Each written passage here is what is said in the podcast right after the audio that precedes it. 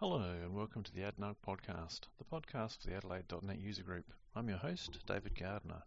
This is a recording from our April 2018 meeting, the first presentation of the evening, What's New in the OWASP Top 10 with Jim Berger.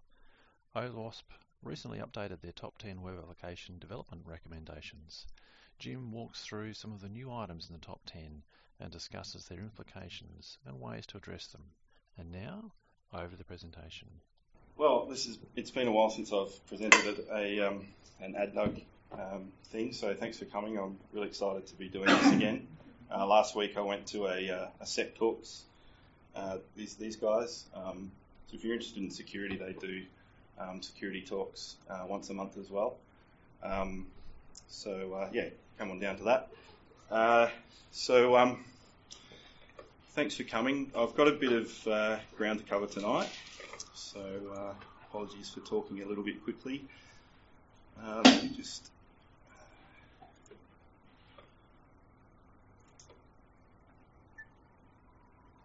This all set up properly.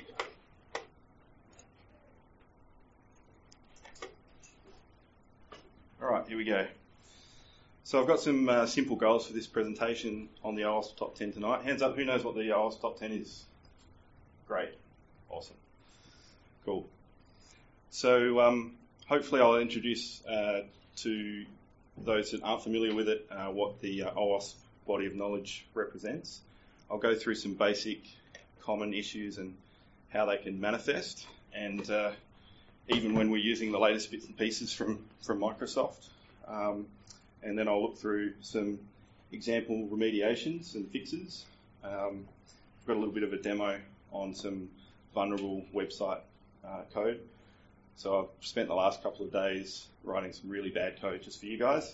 Um, so hopefully you don't see that as representative of what I actually do on a day-to-day basis, but we'll go through and have a look at that. Um, and hopefully I'll give uh, people some motivation to just go and audit their own work uh, and uh, have a look if you're not already doing that kind of thing. Hands up, do you do security code reviews? Yep, a little bit, a little bit. It's a, it's a bit of a scary thing sometimes. So a little bit about me. Um, I've been a developer on .NET since 04. Um, I've primarily built software for the finance and government sectors for several years, um, and I've got about two years of experience in PCI DSS compliance. Uh, most of my work at Certegy is centred around driving the architecture and implementation and training of staff in our back-end distributed systems, uh, as well as participating in most of the PCI-related technical activities. So for those of you who aren't aware, the PCI DSS stands for the Payment Card Industry Data Security Standard, which is really just a big long acronym to represent a huge pile of documents that make people like me um, a little bit nervous. Um, it's all of the rules and regulations around uh, uh, eligibility to operate with credit card information. So it's obviously very important stuff, and if we get it wrong, the impacts are quite high. So yeah, we do heaps of audits and reviews, and uh, it can be challenging meeting all of those expectations and moving at the pace that most business people expect you to move at. So um, I'm not really a security expert per se. Um, we're just a team of developers like any other. We hire consultants when we need them. Uh, we still deliver value on a on a Scrum schedule. Um, but I found that I really enjoyed learning this stuff, so that's sort of why I'm doing this now. Um, also, to be clear, I'm not affiliated with OWASP in any way. They're a separate body of people. I've never volunteered for them or anything like that. Um, they don't pay me any money. Um, I'm just a massive fan of the hard work that they put in to make application security a better space. Uh, so any opinions and suggestions that I share here tonight aren't to be taken as views of the OWASP uh, project. Um, and finally, I'm going to show a couple of attack techniques. So please don't test things that you don't own, um, especially without asking. Um, so always gain written permission to perform any security testing for people um, uh, on other people's properties. Uh, that's not a good thing to do unless you're a professional. So even I don't do that, I just uh, play around with my own VMs, and at work we uh, regularly go in and try and break our own stuff. So that's about it. Uh, so, what is this top 10 uh, of which I speak? Um, a lot of you obviously know what it is, but uh, in case you're new to web development or haven't needed to know, uh, here's my take on it. It's basically a series of uh, handy pieces of advice uh, to get you to the 80% mark of having a secure website. So if you follow the guide, then you're going to get a fairly good result, fairly solid result. Um, it's uh, pretty easy to find online, um, and uh, in a few slides' time, I'll, I'll, show you what it looks like. But it's built by the um, Open Web Application Security Project, and they're a non-profit organisation, uh, and they just aim to make knowledge related to secure application development transparent and free from commercial interests, which I quite like. Um, all of their content is free to use uh, and contributed through volunteer work. Um, so that's the power of sort of community right there. And the other thing I like is that they often reject proposals for change that sort of come from commercial interests and things like that. So recently they went through a change, and that's what I'm showing is the changes from 2013 to 2017. Um, it sort of appears that they, they'd had a few inputs from some, some business interests that looked like it was going to head in one direction, and they kind of rejected those proposals and went with community efforts. So they've got a fair, bit, fair degree of integrity. Uh, and for this reason, I, I, feel like it makes a very sound basis for looking inwards. So what you're looking at here is uh, a quick graph of some of the data that they have, and they share this data online on GitHub, and you can just go and download it. I'll um, I'll put some links in the in the notes. and this is the incident rate per CWE. Uh, CWE means the uh, common uh, common weakness enumeration. And it's really just a set of architectural patterns that are known to be weak. And what they t- do is they take thousands of individual public sub- submissions on uh, insecure uh, software breaches that have occurred in cybercrime incidents and things like that. They collated them and they found um, that this was the prevalence rate of all of the different types of weaknesses that you can see. And so they boil all this stuff down and they do uh, risk analyses over it all with a couple of other uh, angles. So they look at it from the angle of business impact, technical impact, ease of exploitation, like how easy is it to, to break in and use that particular weakness and things like that. And so, for instance, you can see the blue line up there is um, SQL injection. Now, those who know OWASP, that's right at the top, but it's not the most prevalent. Um, the reason why it's at the top is that even though it's not the most prevalent, it's the one that has the greatest impact. It's the one that's going to do the most damage. It can end a business overnight, basically. Um, so yeah, that, that's the sort of data that, that you can expect to find on their GitHub repo. So here they are in no particular order. Um, SQL injection, sensitive data exposure, security misconfigurations, use of vulnerable components, cross-site scripting. And the ones in blue here are the ones that I'll be focusing on tonight just to try and keep things succinct. Uh, I've got XML external entities. Has anyone ever seen an XML external entity before? It's uh, some of us, yeah. You've got to be old enough to remember, I think. like something I something I'd uh, when I was uh, one of my first gigs was doing XSLT programming. Um, and uh, and that's uh, transforming XML. So uh, a lot of XML external entities relies on some of the features that were created for that that era um, when trusted networks were a thing, uh, and now we don't have trusted networks ever at all. So very different world. Uh, insufficient logging and monitoring is a really big thing for me. Um, I'm a bit of a DevOpsy guy. I like to deploy things and I like to make sure everything's scripted and automated. And I really hate not knowing what's going on. So having insufficient logging and monitoring is like chopping your DevOps team's legs off. Um, and it's surprising how many businesses manage to walk around without any kind of logging and monitoring going on. So hopefully, if I get time, I'll show you um, how to really quickly get a Docker container with Graylog up and start logging uh, to it with Serilog. Uh, broken authentication, that speaks for itself. Basically, the logic that's um, uh, baked into things that drives whether you're authentic or not. Um, if that's broken, then people can just fake your account. Um, insecure deserialization is a situation where uh, if you're not careful and you accept objects in a serialized form and deserialize them and trust their uh, content, if that content's been tampered with, then uh, an attacker can leverage that. And hopefully, I'll, I'll show you how we can do that with cookies tonight. And broken access control is where you have roles, and say you have an admin role, and if your access control is broken, then someone can overtake that. And often these things fit together, um, and they're mixed. So attacks can be mixtures of these conditions. Uh, so the top 10 itself has been around since 2003, and, and this slide is directly from their documentation. Um, and it's a rundown of the most recent evolution of things. So the highlights here are um, injection is still number one, broken authentication still number two. They've uh, simplified the, the naming of A2. Cross-site scripting is no longer at number three. They bumped up sensitive data exposure, and uh, that's because uh, if you've seen all the breaches in sort of tech news lately, it's almost like a weekly event. S3 buckets getting left open, um, the government, our own government, leaving like um, filing cabinets at auctions full of secure documents, things like that. That's sensitive data exposure.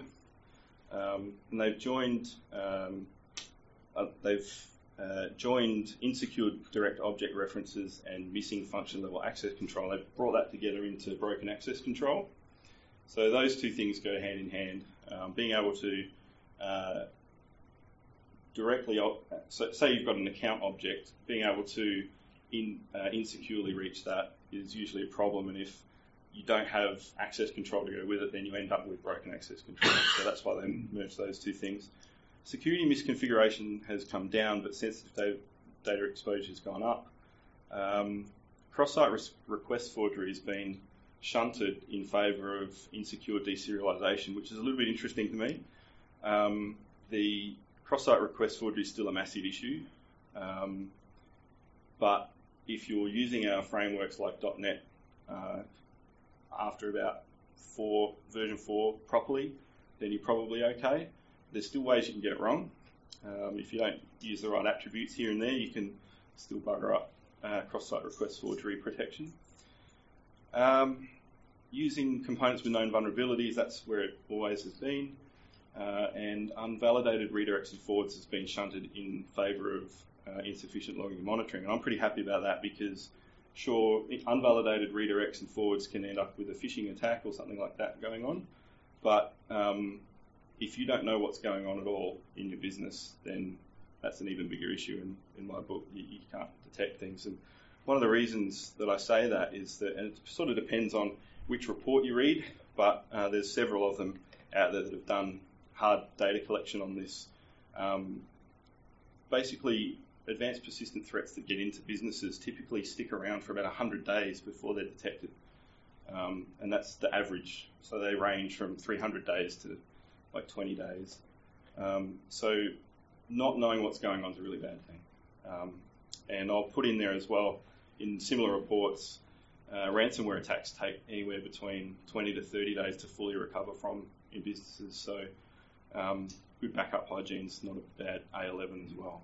So some interesting stats that are kicking around, and you can get all of that on our website. So um, the other key piece to recognise is that top 10 is really just the basics. Um, there's a lot more we can do to protect our customers, and uh, the skill is sort of knowing how much of the book we throw at any given scenario.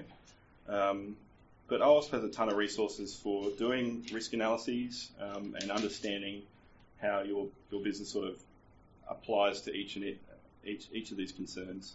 So I strongly suggest just spending an afternoon every now and again just to go through it and have a look around. And OWASP isn't the only good resource. I particularly like um, Troy Hunt's courses on Pluralsight. They're really, really good, um, and it's well worth the free trial just to go and watch him for a couple of hours on on his OWASP talks.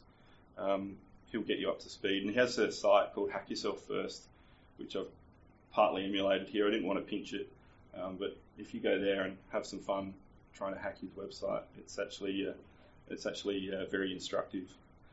So um, I'll get through some of these items now, just quickly. Um, broken authentication.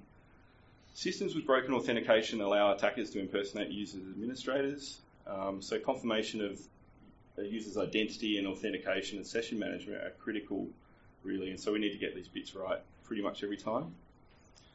So when you're in a code review, the sorts of things that you're looking for are um, hints to the uh, attacker that you might be able to brute force uh, or use some kind of credential stuffing attack. Um, dictionary attacks aren't quite as prevalent anymore.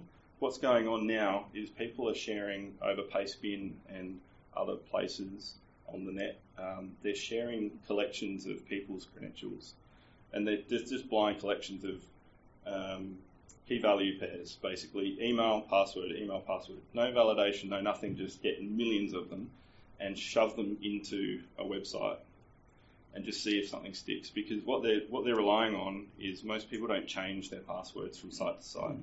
so they're just assuming that the, the, the password that you used over here is the same one that you used over there. So that's credential stuffing. Exposure of session IDs. So often we use session tokens to identify a session. Um, if they're left in a header or something like that, um, that can be that can be a bit of a, a boon to an attacker because they can just take that session ID and impersonate a session with it, um, uh, depending on, on how weak it is.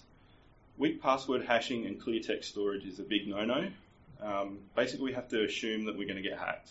Um, even though we do everything that we can to stop that from happening, start from a position of understanding that we're going to get hacked at some point, and we just want to slow people down to the keys to the kingdom. And the keys to the kingdom are your admin passwords and your users' passwords. So we don't we don't use weak password hashing, and we don't use clear text storage for those things. And I'd go as far as saying any sensitive data should be encrypted in some fashion. And that's emails and uh, and usernames and things like that. Uh, sorry, uh, emails and uh, and addresses and things like that. Uh, if you can uh, if you can help it, in cryptos as well because they get used in identity theft, and we're often in the finance industry at the tail end of it, dealing with fraud scenarios. Um, Troy Hunt's also released a really cool API that helps us detect weak passwords. Um, so I suggest you know, heading on to Have I Been Pwned and looking at his passwords API. So that's for JavaScript guys and front end guys. It's really, really good. You can take a, a, a small hash of a portion of someone's password at the beginning and the end, send it over the wire and say, has this been pwned before? And you can get within about 98% accuracy as to whether or not it's been pwned. Uh, so you don't have to give up someone's actual password or their hash. It's just partial hashes get used in a very clever way. And he's got a bunch of blog posts on how that works at a technical level. Um, expiring session IDs, and if you can, uh, multi-factor auth is a really good thing to give your customers. All right, so I've talked a lot. Um, how about we go and look at some some vulnerable things? Just uh, mirror my display so you can see what I see now. That was the intro to my presentation. I'm sure Firebase is extremely secure, Darren. All right, so um,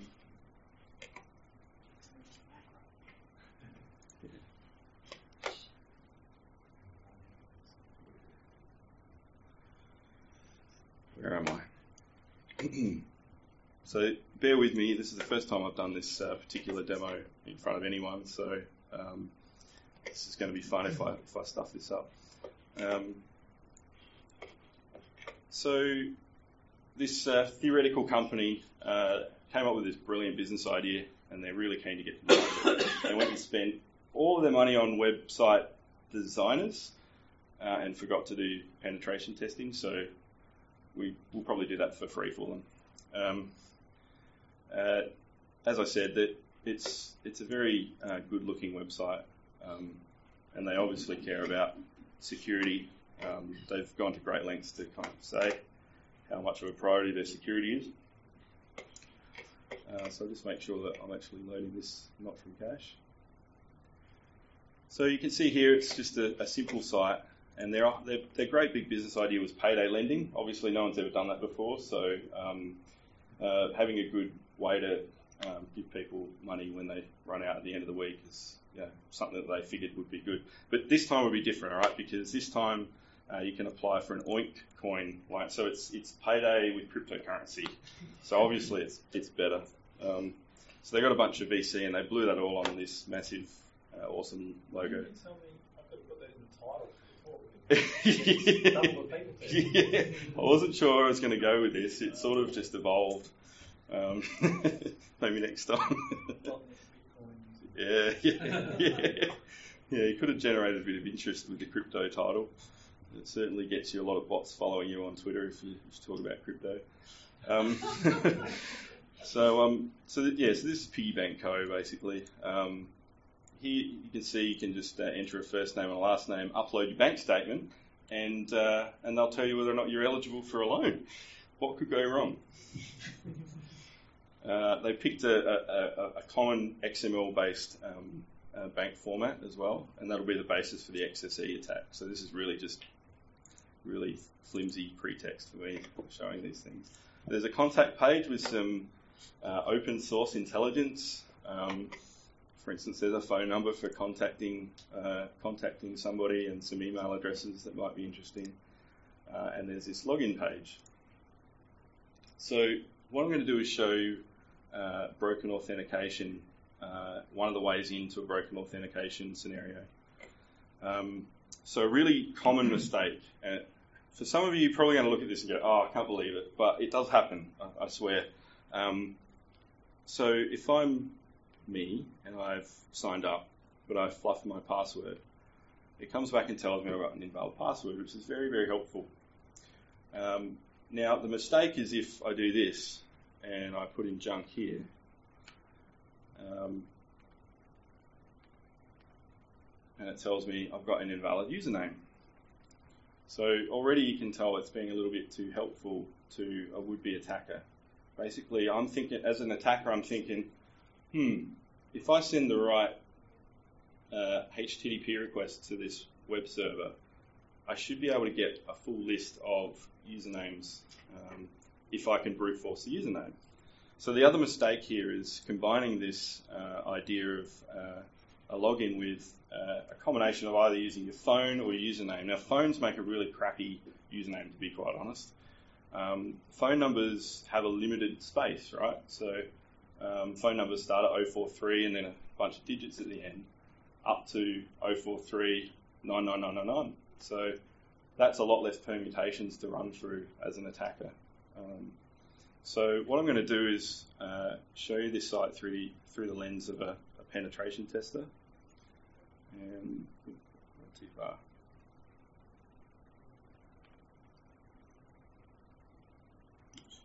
You won't to see that. Nothing to see here. All right, so this here is uh, Kali Linux uh, with a very ominous black cat, which happens to be my cat Audrey. So say hi, Audrey. Um, uh, and uh, this this tool is, a, is, a, is, actually a learning tool for penetration testers, but it gets used in actual penetration tests uh, by auditors, and often we get people from KPMG or whatnot coming in with, with this tool. And uh, I'm going to be showing a, a, a, tool called Burp Suite, which comes with it. That's an awful name, and that's because it, it is awful. It's a really awful tool that does awful things. And again, uh, only on your own stuff. So what Burp Suite is is kind of like who, who uses Fiddler to do debugging of yeah. So th- so this is like Fiddler with some attack um, uh, tools bolted onto it.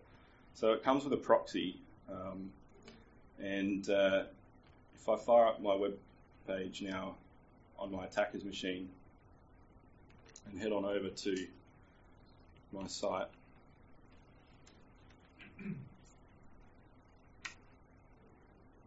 It lets me in, and I can see my history over here. You see that all right? mm-hmm. Yep. If you need me to zoom in, just say so, all right? I've learnt how to do this with the Mac, so I'm keen to use it. if you say zoom in, I will do that in a, in a heartbeat. hey? It is uh, Command Option 8. Yeah, and that toggles it on and off. So, um, Command Option 8. Thank you. All right, I've got that out of my system. All right, so what I'm going to do now is just uh, pretend to be uh, an evil person, and I've I've signed up with my evil login, so I'm logged in. I can then go and look at my login um, and see see what's happened in the request and response. So here's my post, and I can see that this is how it works. It sends the username and password and some request verification token, which is presumably some anti-forgery type stuff. There's some cookies involved and whatnot. Um, and when it's done, it returns us to slash with a new cookie. So for those who didn't quite see it, there's the cookies, and then boom, there's my cookie there. So that's what um, that's what it looks like from a from a normal point of view. Uh, if I log out and try and log in with some fake stuff, then you'll see here it's uh, it's showing me what the query string looks like, and it sort of looks like it's setting invalid user equals true, so that it can uh, post back and do a really old school way of uh, showing stuff. So I uh, I didn't have much time. I didn't want to go through the pain of uh, uh, getting Webpack to work, so I just did this in uh, ASP.NET Core with MVC Razor pages. but anyway, the the theory is the same. So zooming in on that. Um, what I can do now is I can send this to this awful thing called Intruder. Has anybody played with Burp Suite before? Am I the only guy that Sweet? Cool. All right. So Intruder um, is a way to pick apart a um, uh, a request and substitute things in. I've just picked the wrong, totally the wrong thing. Yeah. I want to pick that one. Sorry. Send to intrude it, lights up, head on over, and it's kind of highlighted all of these little positions, it calls them. And so what all I'm really interested in is uh, looping over looping over the username like this. Add mouse here, probably use it. So once I've set up my positions, uh, I can generate a bunch of payloads. And what this is going to do is allow me to pick set of numbers uh, that are sequential from one to another uh, and just iterate over them, sending the same payload over and over again. So if you recall on the contact us page, they had a, um, a phone number. Pretty fair bet that that whoever's connected to that phone, is probably you know involved in the website. So we might just try that number. Um, I have a bit of an advantage in that I wrote this, so, so I don't know where all the flaws are, but I'm also going to save a little bit of time by doing it this way. Um, so we're going to take a really limited attack, but I hope hopefully you can see that this would be trivial to do across the whole address space of um, the, the every every phone number on the planet. Um, so we're just going to loop over that, but before we get stuck into the attack, what I'm going to use is some grepping. So I can I can search through the response object uh, and and extract uh, interesting things out of it. So I'm interested in that string there. Um, so it's it's going to set up this uh, expression and extract that value uh, anytime it sees it in the response. So I start the attack. It tells me there's a demo version and it's throttled and it'll be really slow and, and, and obnoxious. So um, you can see here it's just running through and you can see here it's picking out invalid paths. And those are the ones where it's basically our, our users, and I can sort this list. And so you can see here it's picked up a couple of uh, different users. Um, now, to show you what a kind of more real world speed looks like, because this is throttled, I've gone and done exactly this um, in a Python script. And this is exactly the same thing, uh, just with text instead of a fancy tool. Uh, it's just not throttled. So, um, so I'll run that. Oh, and before I do, I'll show you what the, so that's, that, see the logs there? The awesome logging has not detected our enumeration. So again, DevOps guys going, why? Alright, so, oops, I'm put the extension on silly. So this is a Python script that uses a, uh, a library called Pwn Tools. Uh, which is built for capture the flag com- competitions. Which are a lot of fun if you want to get involved in security. Uh, Pwn Tools is a really way to get uh, really good way to get started. And I've got some videos on YouTube if you want to check them out. Um, uh, but as you can see here, it's looped over a couple of thousand in a few seconds, and it's picked out the same same results. So, oh, sorry about that. I will. Um, Woohoo! You see, oh, see, see that now? Oh, still, damn it. Almost. There we go. There they are. There's our valid users. Thank you. All right. So, so that's what broken authentication looks like. Uh, so I'll just head back into my slides for a bit and do a little bit more talking. How am I doing for time? 6.25. When do I finish? 7? Alright, cool. Thank you. This is the first time I use Keynote. It's actually really good. Uh, I normally use PowerPoint, um, so I'm sort of testing myself a bit here. Um, that cool. So we're out of demo time into XML external entities. So XSE flaws allow attackers to extract data, execute remote HTTP requests from the vulnerable server, and perform denial of service attacks. So that sounds pretty bad. so these are extremely prevalent in the wild. I, yeah, I'll get into that in a sec. So what to look for? Applications that accept XML upload. Who's written stuff that accepts XML? Only that many. Oh yeah, a little bit. Yeah. Okay, I'm getting feeling old.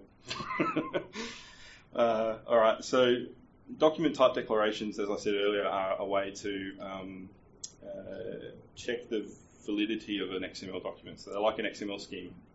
Uh, for, for people that are more familiar with JSON, it's like JSON schema for, for XML. It's the, sort of the first iteration of it, and it's got some really cool features that happen to be really bad.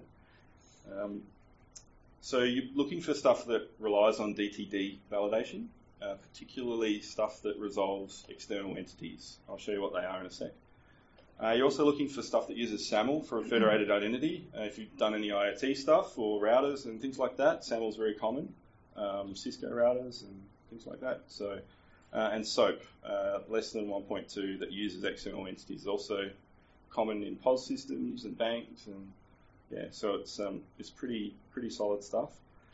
I was going to say, Jim, I might be on the wrong page here, but when you say applications that accept XML upload, Yep. would that include like just WCF using XML? Yep, absolutely, absolutely. Cool. Yeah, if you, you've got APIs or something that are um, remoting objects around the place, yeah, absolutely. So the basic idea looks like this. Is that all right? with my, my big noggin in the way. Um, so basically, this is the DTD section of an XML file. You might not have seen it before, but effectively that's valid XML. It's a really cool feature for trusted networks actually. Basically what it does is it says you're going to get an element called foo and it's got a type of any. And you're going to see this entity called bar and when you do I want you to expand it into bar bar black sheep. Right? Uh, so that, that means that the sender of the XML doc you basically declare to the parser what to expect in terms of markup and can ask the server to perform actions like do variable substitution. In fact, it'll tell it to go out to a website and pull down content from another website. so that's what the resulting XML looks like. So yeah, me almost 20 years ago learning how to do that stuff was like, yeah, cool, we can do anything in this. Let's build a CMS. Um, so the bad part of this feature is basically just everything that I said. Um, in the context of a website, the last thing that we want to do is to allow the client to tell the server what to do. Just, just don't do it. Um, in fairness to DTD, XML entities were devised in a much more trusting time, yada, yada, yada. Um, so what's, uh, what's vulnerable from a .NET perspective is, is really important. And again, this stuff's pinched from Osp. so you can go there and you can look this stuff up at any time.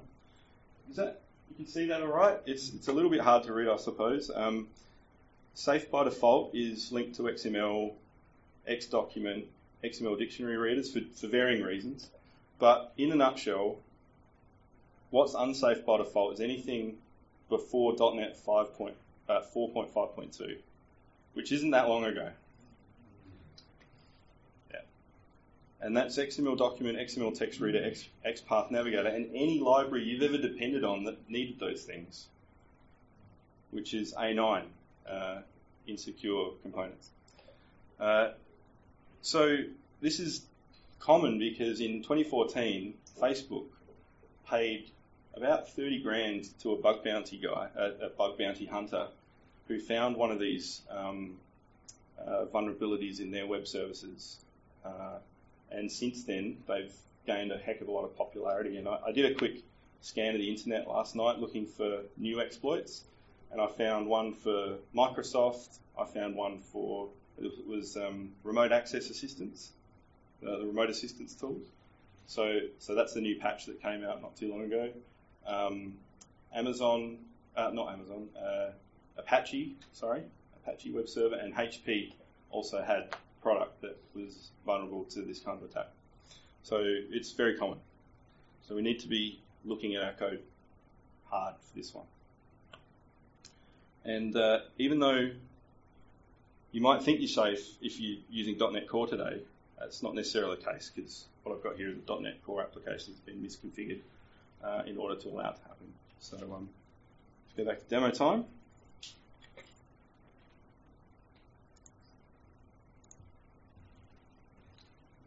This is the bit that I'm hoping works, so cross fingers.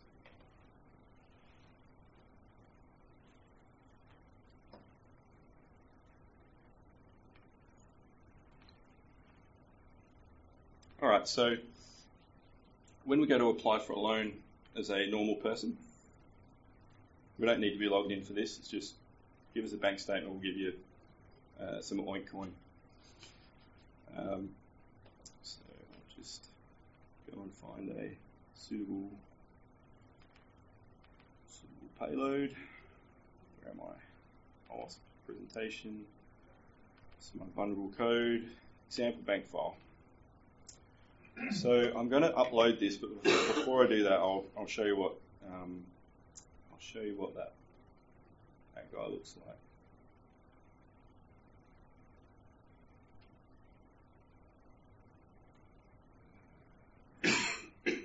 Example bank file XML. Here we go. See that all right? Let's see me. all right. Uh, so this isn't a real bank file for anyone that's ever seen one. It's, like, it's not a bank file, um, thankfully.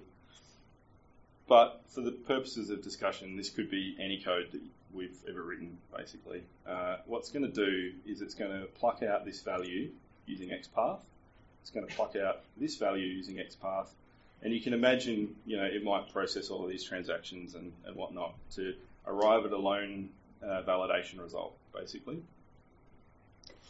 So let's see what happens when we we just upload that guy. It says, hey Jim, we would love to do business with you. We'll, we'll loan you five oink coins straight away. We're lend. That's that's pretty cool. Um, the one of the main flaws in this idea is, um, and to be honest, there are lenders out there that allow you to upload bank files to do assessments. All right, so just bear that in mind. So I could manipulate this file and change the result, right?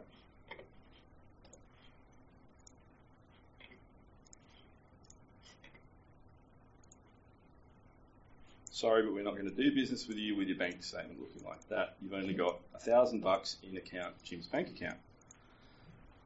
Well, that's interesting. So it's taking it's trusting the input and it's putting it on the screen. So you can imagine the sorts of things that you could do with that. Um, but it, in reality, these attacks don't even need that.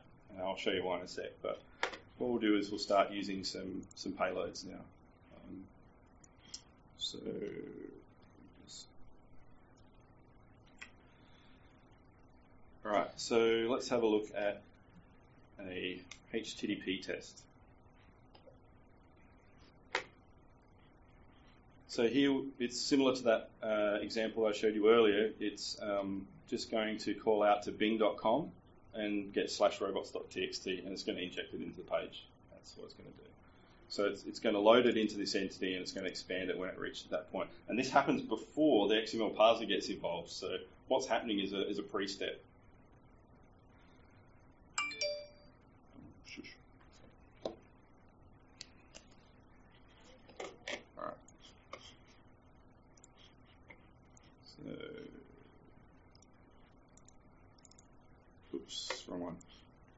It's only single clicks in Linux. It's a little bit trigger happy for a Windows guy like me.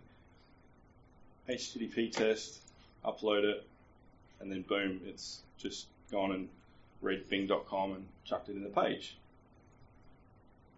Is it people following me yet? Yeah? Still with me? Afraid. Afraid? Oh, it gets worse, mate. so yeah, that, that could be JavaScript. It could be a crypto miner. It could be, yeah, yeah. So that's one problem.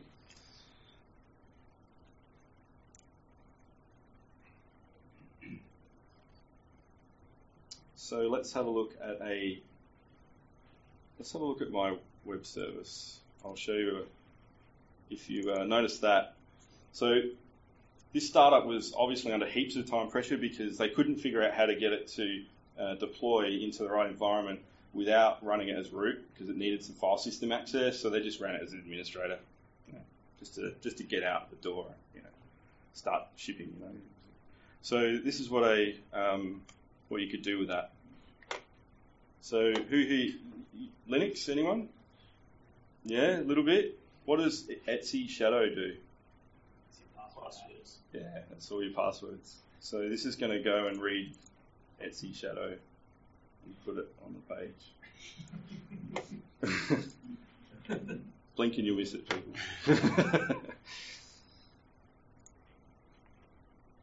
uh, and believe it or not, this isn't the worst thing. This isn't the worst thing. Right, so there's the root password hash. Right, so on this particular VM, this Kali Linux VM, there's a thing called Hashcat, and Hashcat is built to take a massive bank of GPUs and literally crack hashes. So you don't want this stuff on this VM when it's not yours. Um, there's me. So yeah, there's my password. Have fun with that. Um, and that's not the worst thing. So another thing that a penetration test is going to do is try and fingerprint the server that they're attacking. And one of the simplest ways they can do that is with an old school tool called Telnet. So what we're going to do is just go 172.20.10.4 port 5000. Ah, it's connected. Excellent. Let's send it a GET request. Look at that. It's a bad request and it's a Kestrel server. Hmm. Kestrel, Kestrel, Kestrel. That's ASP.NET Core. But most .NET developers would use IIS for this, wouldn't they? Maybe it's running on Linux. Hmm. Where do people put Linux binaries when they want to run a web page? I'm glad you asked. so let's have a look at a non-root. So this would work even if you weren't necessarily root. You're running as the context of the website. So if the website's running as a non-administrative user, it's still got access to the application settings. So who puts connection strings in their app settings.json file, right? Do you encrypt them? Do you use certificates? No. Let's see what happens. What let's see what Piggy, Piggy Bank Company did.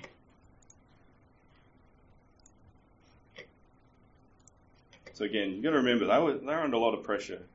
They, they needed to ship. Oh, look at that. They're storing their users in JSON. Good idea. Never thought of this. Yeah. so there we have it. There's our um, there's our passwords, right? There's the evil guy, and there's his password. There's the admin. There's the admin. Admin password there.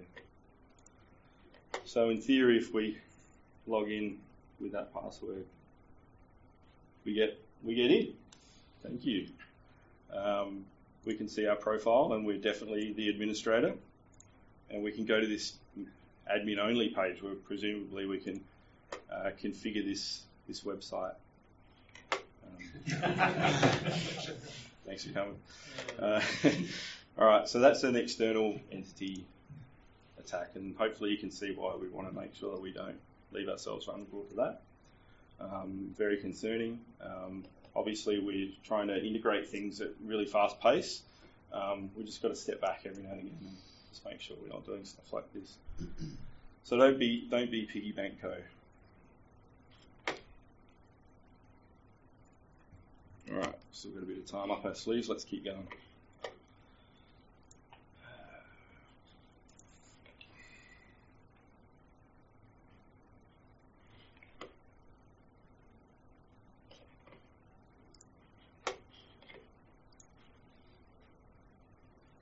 Right, so I'm going to break down what's vulnerable about my my code. Actually, let's look at my code rather than looking at a slide. Um, to start with. Right, so this is master. So again, I hope you realise that this isn't indicative of the code that I would write in production. Um, this is for science. So I'm probably in the way a little bit here. Uh, let's just collapse that.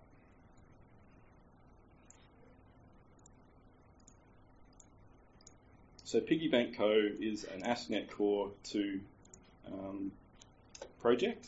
It's just a single project. It's nothing fancy. Um, it brings in not very much, just the whole of the framework. It doesn't really, but that's a cool feature anyway. Um, and you know, it's, it's just typical stuff. I'm sure Jack might have shown you a little bit of this last last time. Um, they've done the right things in terms of CSRF almost. Um, they haven't done any logging, even though they've put it in. Um, in fact, they've commented some out. But ultimately, what happens with this XSE attack is that um, we end up in an application controller where we take a bank file as a, an iForm file upload. So this is how file upload works in .NET Core, which is a lot nicer than uh, Web API 2.2, I must say. Um, and it evaluates a result using this application evaluator. So we'll just hop into our domain and have a look at application evaluator. So it returns an evaluation result, basically accepted or rejected. Uh, does some uh, some some checking for things, making sure we're not you know, loading up crap, um, and that parses the bank file, returning an XML document. And if you're used to using JSON path or something like that, XPath is the kind of what inspired that. So, uh, so this is just using XPath, and, and you can see what that looks like up here. So it's drilling into bank file account current amount. Um, it plucks those things out of inner text, puts them in these variables, trusts them implicitly, which is the vulnerability. Um, but there's a bit more to it than that, and that's configuration. So remember when I said that stuff after 4.5.2 is okay? It's only okay if you don't copy code from Stack Overflow.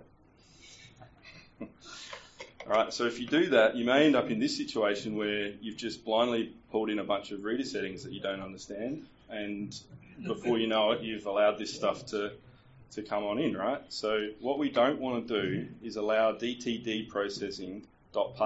That should be prohibit or ignore, not paths. We shouldn't set an XML URL resolver unless we really, really trust the network that we're on. And the one attack that I didn't show you um, is called a billion laughs attack, and I'm just going to show you what that looks like now. Basically, these two um, settings uh, stop. Normally, if you set a max character from entities or in documents, you'll stop what's known as a billion laughs attack. This is what a billion laughs attack looks like. I didn't do it because it crashes my system when I do it. um, that all right? Yeah. So lots of lols. So basically, we take the first lol and we put it into this entity 10 times. And then we take that big long string and then we put it into this entity 10 times and again and again. And it builds up a billion laughs, literally. Um, and it just tells the server, go and expand all of that, please. And so this is this is what the Microsoft vulnerability last week was susceptible to. Um, you could you could totally take out a machine um, just using this attack, and it's it's sort of the poster child for XS, XXE attacks. Um, so yeah, that'll crash Kestrel in about three or four minutes on my on my VM, and yeah, just trash my VM. So I didn't want to do that uh, and can my presentation. Uh, but that's what these guys protect us from. So if they're set to zero, that's that's bad. So got to tune in on XML reader settings, um, and particularly uh, if they're plugged into the create call on XML reader or XML document uh, text reader and, and, stuff like that. So, all right, now I've got that out of my system. That's a little less confusing than the slide, hopefully. But just to uh, what are you doing? So this is what to look for. So this is in the slide. If you download the deck, then you can take away some of this. But it's also in OWASP. All this stuff's there. Um, so yeah, like I said, I, I, was inspired by stuff that I saw on Stack Overflow for this. Literally stuff on Stack Overflow. So that's most of the bad code that you see here is from there. Um, so you've got to be a bit careful. Uh, fixing this code depends on your scenario, but the simplest thing we can do is just avoid setting the XML resolve altogether. Um, and after 5.2, that's set to null by default, and that's why it's protected. Uh, there's no change to the real underlying code. This is by design. This is a feature of DTD. It's not a bug. Um, that's why it's so common. Uh, so the prevention uh, elevator pitch is you should just use JSON. Um, minimize what you serialize. Don't serialize anything if you can. Use XML schema validation. It's then much better. You get better features out of XML schema anyway if you have to do it. Uh, turn off entity expansion. That's what I said. Use prohibit instead of parse. Um, and just avoid the use of DTDs. Bad. Whew. All right, I've got 10 minutes. I'm going to whip through some insecure deserialization now. So, um, applications that have to deserialize objects from untrusted sources risk being subjected to object tampering and malicious payloads. So, what are we looking for? We're looking for system calls that take input from deserialized objects. They're, they're very bad. Um, basically, imagine a cookie, it's got something in there, and then a system call that takes that value and, and executes it. Rare, but it, I've seen it uh, in router code specifically. Um, so, yeah, stay on the lookout for you know, system calls, um, uh, especially in web servers. Uh, applications that change their state based on a serialized object, and that's sort of what I'll show in a minute, is a poor cookie uh, implementation uh, in ASP.NET Core. So, uh, and we also got to pay attention to remote procedure calls, JSON with no signatures. So if you use JWTs without the signatures, then you sort of in this in this world, HTTP cookies and that sort of thing. Uh, how do we address these? Uh, again, just avoid deserialized objects or untrusted sources is the first takeaway. Just if you can not persist that state in the client, then you're in a better place uh, figure out how to get it, get at it server side and, and send the actual data across using HMAC or digital signatures, use integrity checks basically. Um, when you're deserializing JSON or, or any other thing, use strict type checking. Uh, don't try and avoid using dynamic because that leaves a little kind of hole that someone might be able to kind of just bust through. Um, and log, just log any sort of mistakes in deserialization is usually a hint that something bad's happened. Uh, someone's deserializing for three hours straight on the same user account. You can bet your bottom dollar that they're just trying to iterate through something. All right, so this is where my demo begins, and it's starting to get even more fuzzy as I realize how much I've tried to put in one one demo. Um, hopefully everyone's sticking sticking with me.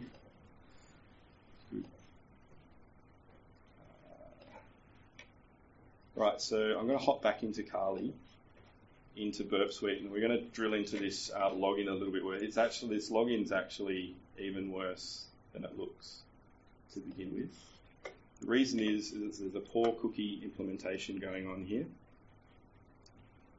Uh, and I'll show another Burp Suite, Burp Suite feature so if we look at our login here. This is our cookie for Piggy Bank Co. Any guesses as to what's different about this cookie compared to this cookie, for instance, or this one? Nothing's sticking out at you? It's like a URL encoding or something going on. He's on the It's right track. Day 64 to me. Bingo. Right, so there is a really cool thing called Decoder in Burp Suite. So we'll send it to Decoder. And what Decoder will do is do a smart decode. So as a script kiddie, you don't even have to really know what it is. You just hit smart decode and it'll be smart for you. Just, like Andrew over here. so well done, George, Andrew. You, sort of picked that. Um. So let's just uh, decode that as base 64 now. And this is what is inside of our cookie. So username admin. Oh, thank you. This is what's inside of our cookie. Admin and type zero. Hmm, That's interesting. So the insecure deserialization part of what's going on here is that the cookie is setting this type, and when you drill into the code, uh, see a fairly common kind of mistake in uh, in websites per se, but you know, for people that don't know ASP.NET Core very well, ASP.NET Core has some really good constructs for um, using claims auth and, and cookies. Um, so what PiggyBank Co did was kind of not read the memo that, um, and instead they they put this sort of stuff on their view bag and in their um, in their admin controller. Instead of using the authorize attribute, they've got this util uh, called isAdmin and, and they're just sprinkling that around the code base. Yeah. If you're an admin, then you know uh, return the view, else return not found. So that's their security model, and that's part of the problem.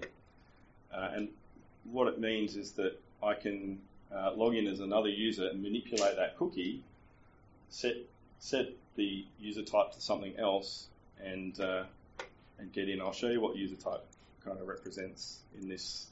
Uh, Let's see, models. Here's our user. And you can see here we've got two different types of user. We've got admin and user, and that's that's how they've gone and done that.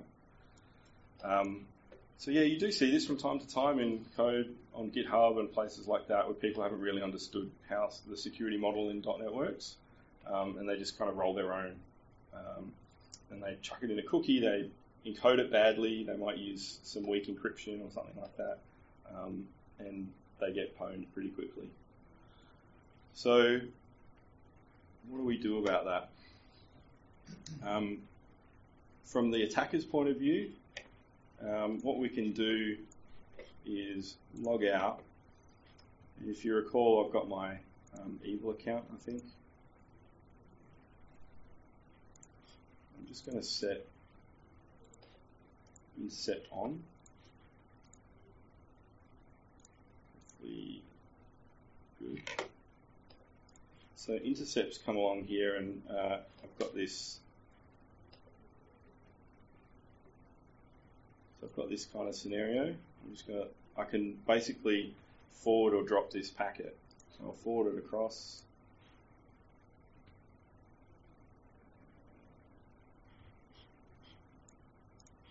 Forward again.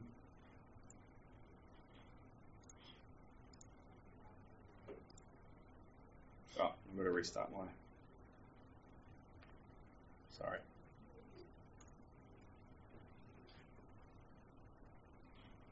Let's try that again.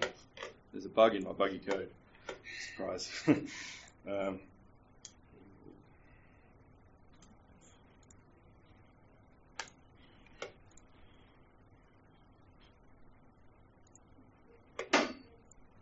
okay, so I'm, so I'm logged in now. here's my non non admin cookie basically.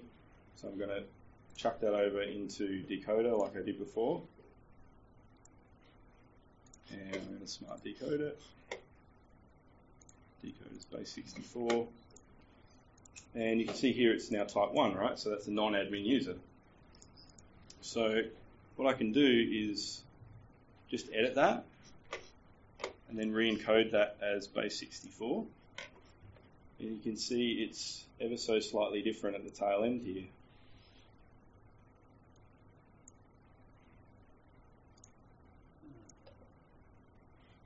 Who can spot the difference? It's just this character. Yeah. Right, so if I change that X to a W, uh, I turn myself into an admin user, right? It's kind of scary. So this is insecure serialization. We're trusting the deserialization of this JSON uh, object. We're plugging it into this structure that determines whether you're an admin or not, and then uh, and then we're, then we're off. So the way this works is we turn intercept on. We try and browse somewhere. You come over to here, and it's intercepted this payload. Um, we can just go here and go change that. So I've just changed that to a W. And then forward that on. And you can see here I've, I'm now admin. And uh, few more requests on the um, way.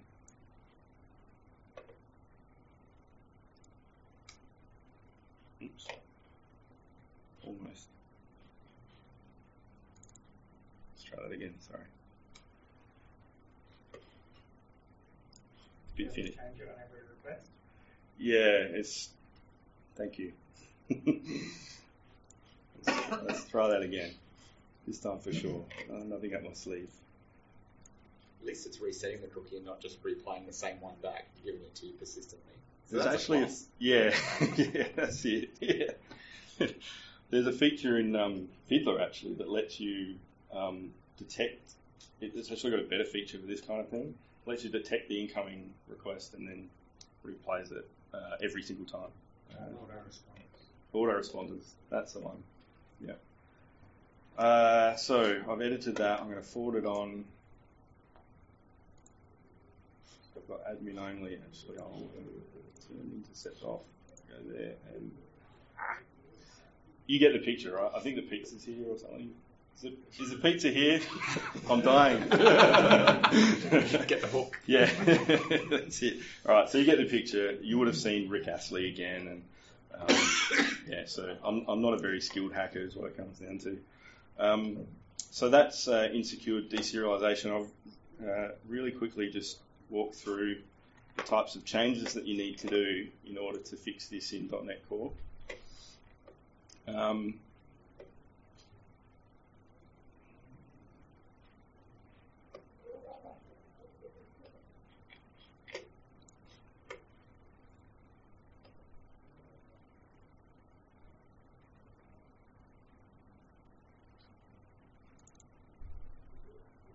Let's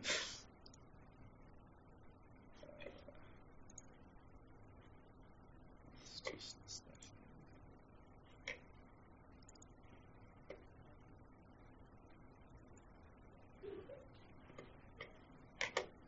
Hopefully this is the branch that I'm looking for. Ah, yep, awesome. All right, so this is the right way of doing it. You get rid of all that is user admin and all that sort of stuff, and uh, instead we uh, add an authentication strategy called cookie authentication defaults um, uh, dot authentication scheme, and we add this cookie with some options. We give it a login path and logout path, so it knows where to go to. Um, if if you decorate a, a controller action with uh, an authorize attribute, it'll know if you're not authorized to go here, and then when you want to log out, it knows to go there. Um, and then we're using a fairly new feature called um, add authorization, add policy, uh, where we set up a require administrator role and a require authenticated user. Uh, sorry, we, we add two policies, one for requiring administrators and one for requiring just a, uh, an authenticated user. And we use this policy.require role, and, and we can uh, use that instead, like that. Uh, and our account controller now has this kind of attribute set around the place. Yeah. So it's a really neat way of um, making role-based authentication a lot simpler. And you can see here instead of um, chucking a cookie around with all this stuff, we use claims instead.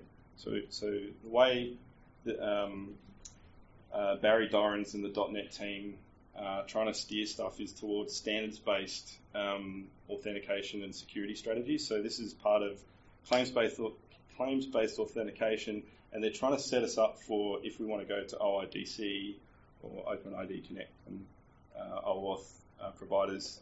Uh, so you can do cookie auth with claims just like this, really simply, and um, you don't need any of that uh, is admin stuff that will leave you vulnerable to the sorts of things that I showed you, especially if you're not encrypting your cookies properly or not putting a HMAC in. Um, so yeah, that's that's pretty much it. Uh, how am I going for time, Dave? Should I wrap up or? Yeah. Yep, I think papers are, uh, they're on their way. they're on their way. They're not here yet. Should I go through another item? Everyone's what might be yeah. What, what about Graylog? Who, anyone use a centralized logging system? This is my favourite thing. No, use Seq. Okay, yep, nice. Splunk? Splunk? This is, okay, um, this is my favourite thing. Cool. This shouldn't take too long. So, part of my job is to um, deploy banking backends to things. So, I recently wrote a credit card uh, storage system, and uh, that was very nerve wracking, I must say. It was a lot of fun, but one of the things that I really wanted was visibility over what was going on in that system at all times, and I wanted to alert if something went wrong. So, uh, what I what what I chose to do that job, and what we now use as a company company wide for this sort of thing is a tool called Graylog. Graylog is free, and it looks like this.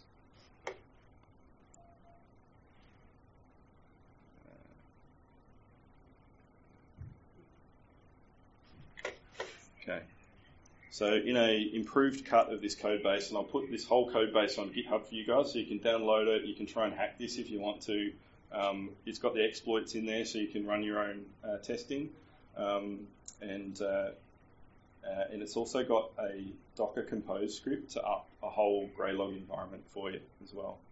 You just go. Um, actually, I'll show you that now because it's really simple. So to get to a place where um, you aren't like Piggy Bank Co. and you've got great logging is on the logging fixed branch.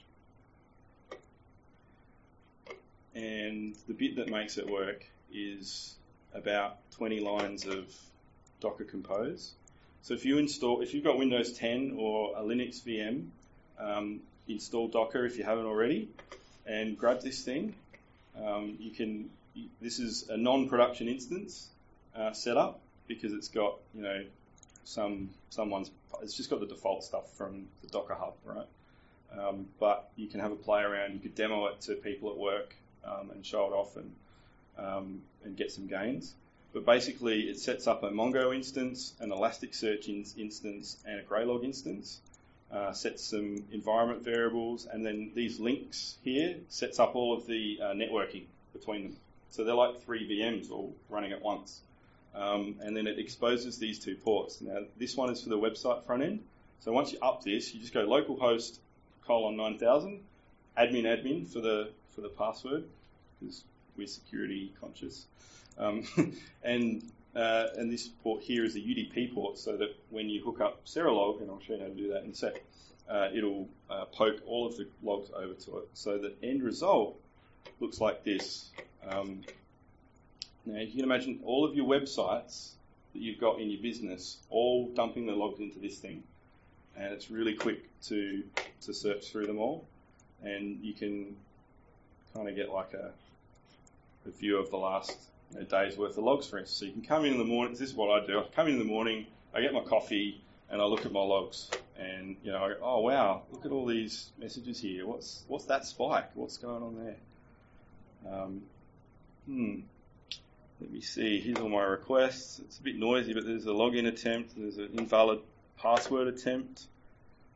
So basically, what I did is I went through the piggy bank code and I, and I fixed all log. I put all logging in there.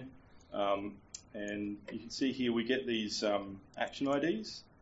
And if you if you're used to using distributed systems, one of the things you want to be able to do is is is, is key all the different interactions from one person on a GUID. And and and Serilog together makes it really simple to do that, so that you can um, uh, so you can zero in on a particular action ID and then get that stream of logs and see what happened for that little stream there. Yeah. So imagine it being against you know the web front end and then another server and another server doing some API work or something like that. You could get all of the logs um, on that action ID like that. So you can see here, here's the arguments.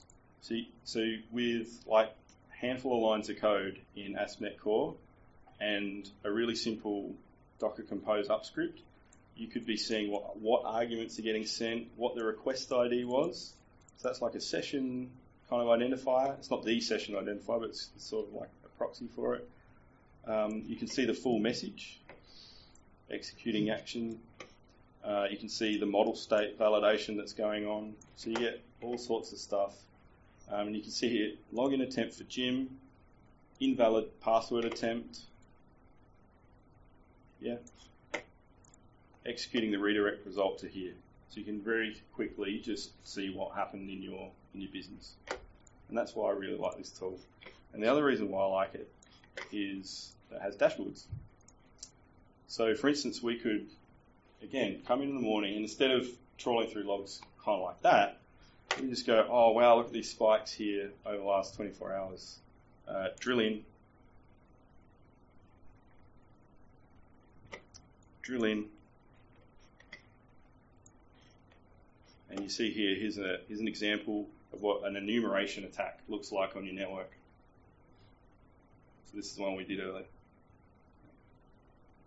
Sorry, I may have missed something. Were you right? You log into Serilog and then like uh, like using um, the search capabilities of Graylog to surface it. In a nice dashboard.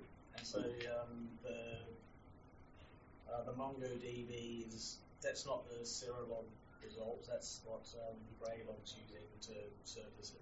Correct. So if you can imagine three servers, and a production instance would involve load balanced Mongos and a couple of things. So the MongoDB is the database that Graylog uses for its web page, its web front end. So all of the system settings and users, it will connect to AD. So you can connect in your AD users and use Windows auth to log in. Great. Um, so all that stuff gets tucked into Mongo. Uh, you don't pay for Mongo. You don't pay for Graylog unless you want auditing, uh, which we did. Um, so we went and got ourselves an enterprise license, and for about, I think it's about six thousand um, dollars, you get full auditing of any change to this system. And we needed that for PCI compliance because the auditors come along and go, well, how do you know your alerts didn't change? Some guy just came in and you know trashed all your alerts. So we needed to know that. So we bought. So you can Uh, run a, an Azure container for Graylog, Certainly. and then you could point it to wherever your all of your, you say running seven different websites, just Yeah, somehow put them all in. all- Yep. Where, where do you? How does it point to where uh, which uh, Yep. say um, Azure Yep. app you're looking at? So if you're going to go to Azure, what you'd want to do is probably set up a VPN between your business and, and Azure, uh, and then make sure you had uh, a UDP port for 12201 open uh, and, forwarded correctly. So you might need to arrange that with some people, but um, I'll show you the code 'cause it's really simple. All right. Uh, oops, that one. I don't know if it would work, but you might be able to use the hybrid connection division. Yep. Well. yeah, absolutely. Does the Graylog just hook up as another sink for Serilog? Is it Correct. that easy? Okay, cool. It's that easy. The- It's it's it's actually a fairly green project. Uh, it's some guy's first ever NuGet package, but it works brilliantly. Nice. Yeah. Um, 1.0.0. yeah. So the dependency you want to take on is uh, you just basically want to go .NET add package Serilog and Serilog ex- oops Ah. Serilog extensions logging and Serilog sinks Graylog. Yeah. Yeah. So those three guys there, and again, this will all be on GitHub, so you can just you know grab it down. Um, so we do that, then we go into yeah, so it's different to nlog. I re- we do nlog at work, um, but I was really frustrated with the lack of correlated logging out of the box with it. We actually had to roll our own. Um, so I was looking at Serilog to kind of fix that and reduce a whole bunch of code that we had. So um, so here's here's the logging stuff. So for those uh, not quite up to speed with uh, ASP.NET Core, startup's where all the configuration happens uh, before we start serving requests. And the first thing you want to do is set up log.logger. There's squigglies because I haven't restored and built, I've just switched branches, but so pain in no heed. But um, this new log configuration, this is the magic bit that puts all of those correlated IDs in and, and stuff. It's actually um, part of the uh, the ASP.NET, the serilog.web.aspnet core namespace. Um, and then you hook up your Graylog instance, and this is your the answer to your question. Um, host name or address. You can pluck that out of configuration, or you could use an XXE attack to get the configuration out. But um, yeah, so host name or address comes from here, and a port. That's all you do.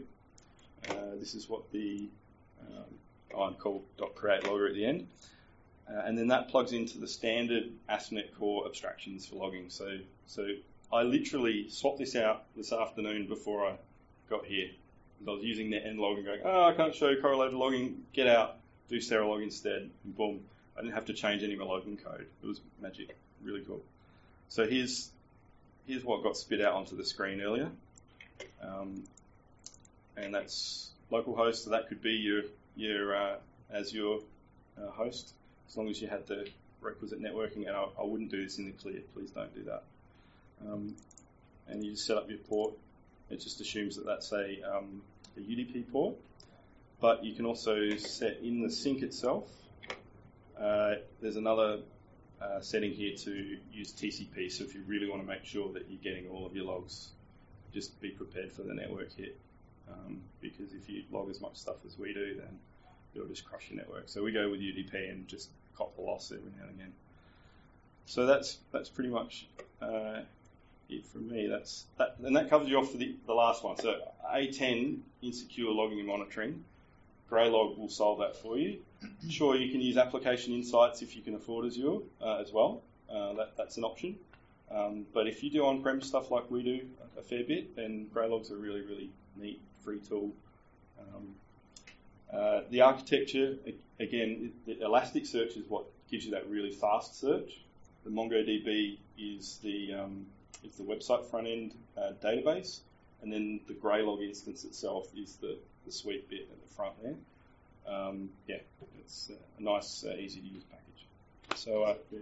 Does it have any main standout features that aren't in application insights? Um, it's free uh, as a as a first one. Uh, you can in, you can run it locally um, as a as a full full blown server. So what we do is we actually deploy uh, test uh, instances of this around the place, uh, so that we can test that our logging is really good. Um, uh, in terms of features, I'd say that application insights can give you more insights into your data. Um, you can use it to get kind of like marketing level stuff. But yeah, Graylog's um, much more geared towards the DevOps type thing. But I, I think that because it uses um, Elasticsearch under the hood, uh, there's a fairly well-known community about uh, querying Elasticsearch uh, as well. So that's a really good feature about it. Um, the graphing's uh, fairly pluggable. You can extend it. Um, I can't remember what it's written in, but yeah, uh, as I said, it's an open source uh, freeware. So hopefully that answers your question. Any other questions? Yeah, I had Wong, sorry. Yep. asking questions. No, don't be sorry. Oh, yeah, sorry, you want food? Sorry, everyone. Um, the Suite, how did you actually point at it to, to actually switch it on? I didn't. I missed that part. So Sorry. You load up Suite, Oh, and right, then yes. you started logging in, setting all that kind of stuff. I missed the very first part. Did it, does it automatically Right. just start running? Okay, so there is a little bit of setup there. I, I did I did smooth over some of that. Oh, That's very fine. Very good eyes. Um, but uh, all, all it really is is you go into Burp Suite and you set a target. Because it's a pen testing tool, one of the big things with pen testing is what the scope is. So you want to make sure that you're not like pen testing Google. uh, so you set the scope up, and then it will only uh, intercept the, the connections for that. And then the proxy tab in uh, in Burp Suite is where you can um, uh, set intercept to be off. That means it won't block any any requests. Then you go into your browser on your machine and you set the proxy settings for the browser to point to um, to Burp Suite, which is on port 8080, which is basically the same as uh, say Fiddler. It's not as nice as Fiddler, and it doesn't automate that for you. Okay. All right. Well, I have one question. yeah, sure. The, sorry, the serial sorry. the correlation ID, the action ID. Yeah. Um, how do you get it? How do you get across the different process space? I'm glad you asked. That is such a good question. So, uh, do I have my middleware? I don't. All right. So, very quickly, um, what you do is you set up some middleware uh, in the OWIN pipeline, Yep. and you use a trace identifier, is what it's called, on HTTP context. So, HTTP context in ASP.NET Core has its own correlation ID. What you do is you pop that as a custom header into all of your requests. So if it's not set, you set it with, with something, um, and then you can pass that down the wire as a HTTP header, so you can get the connectivity between all the different systems. That's a really good question. All right, I think uh, food's here, so thank you very much, people, for listening to me.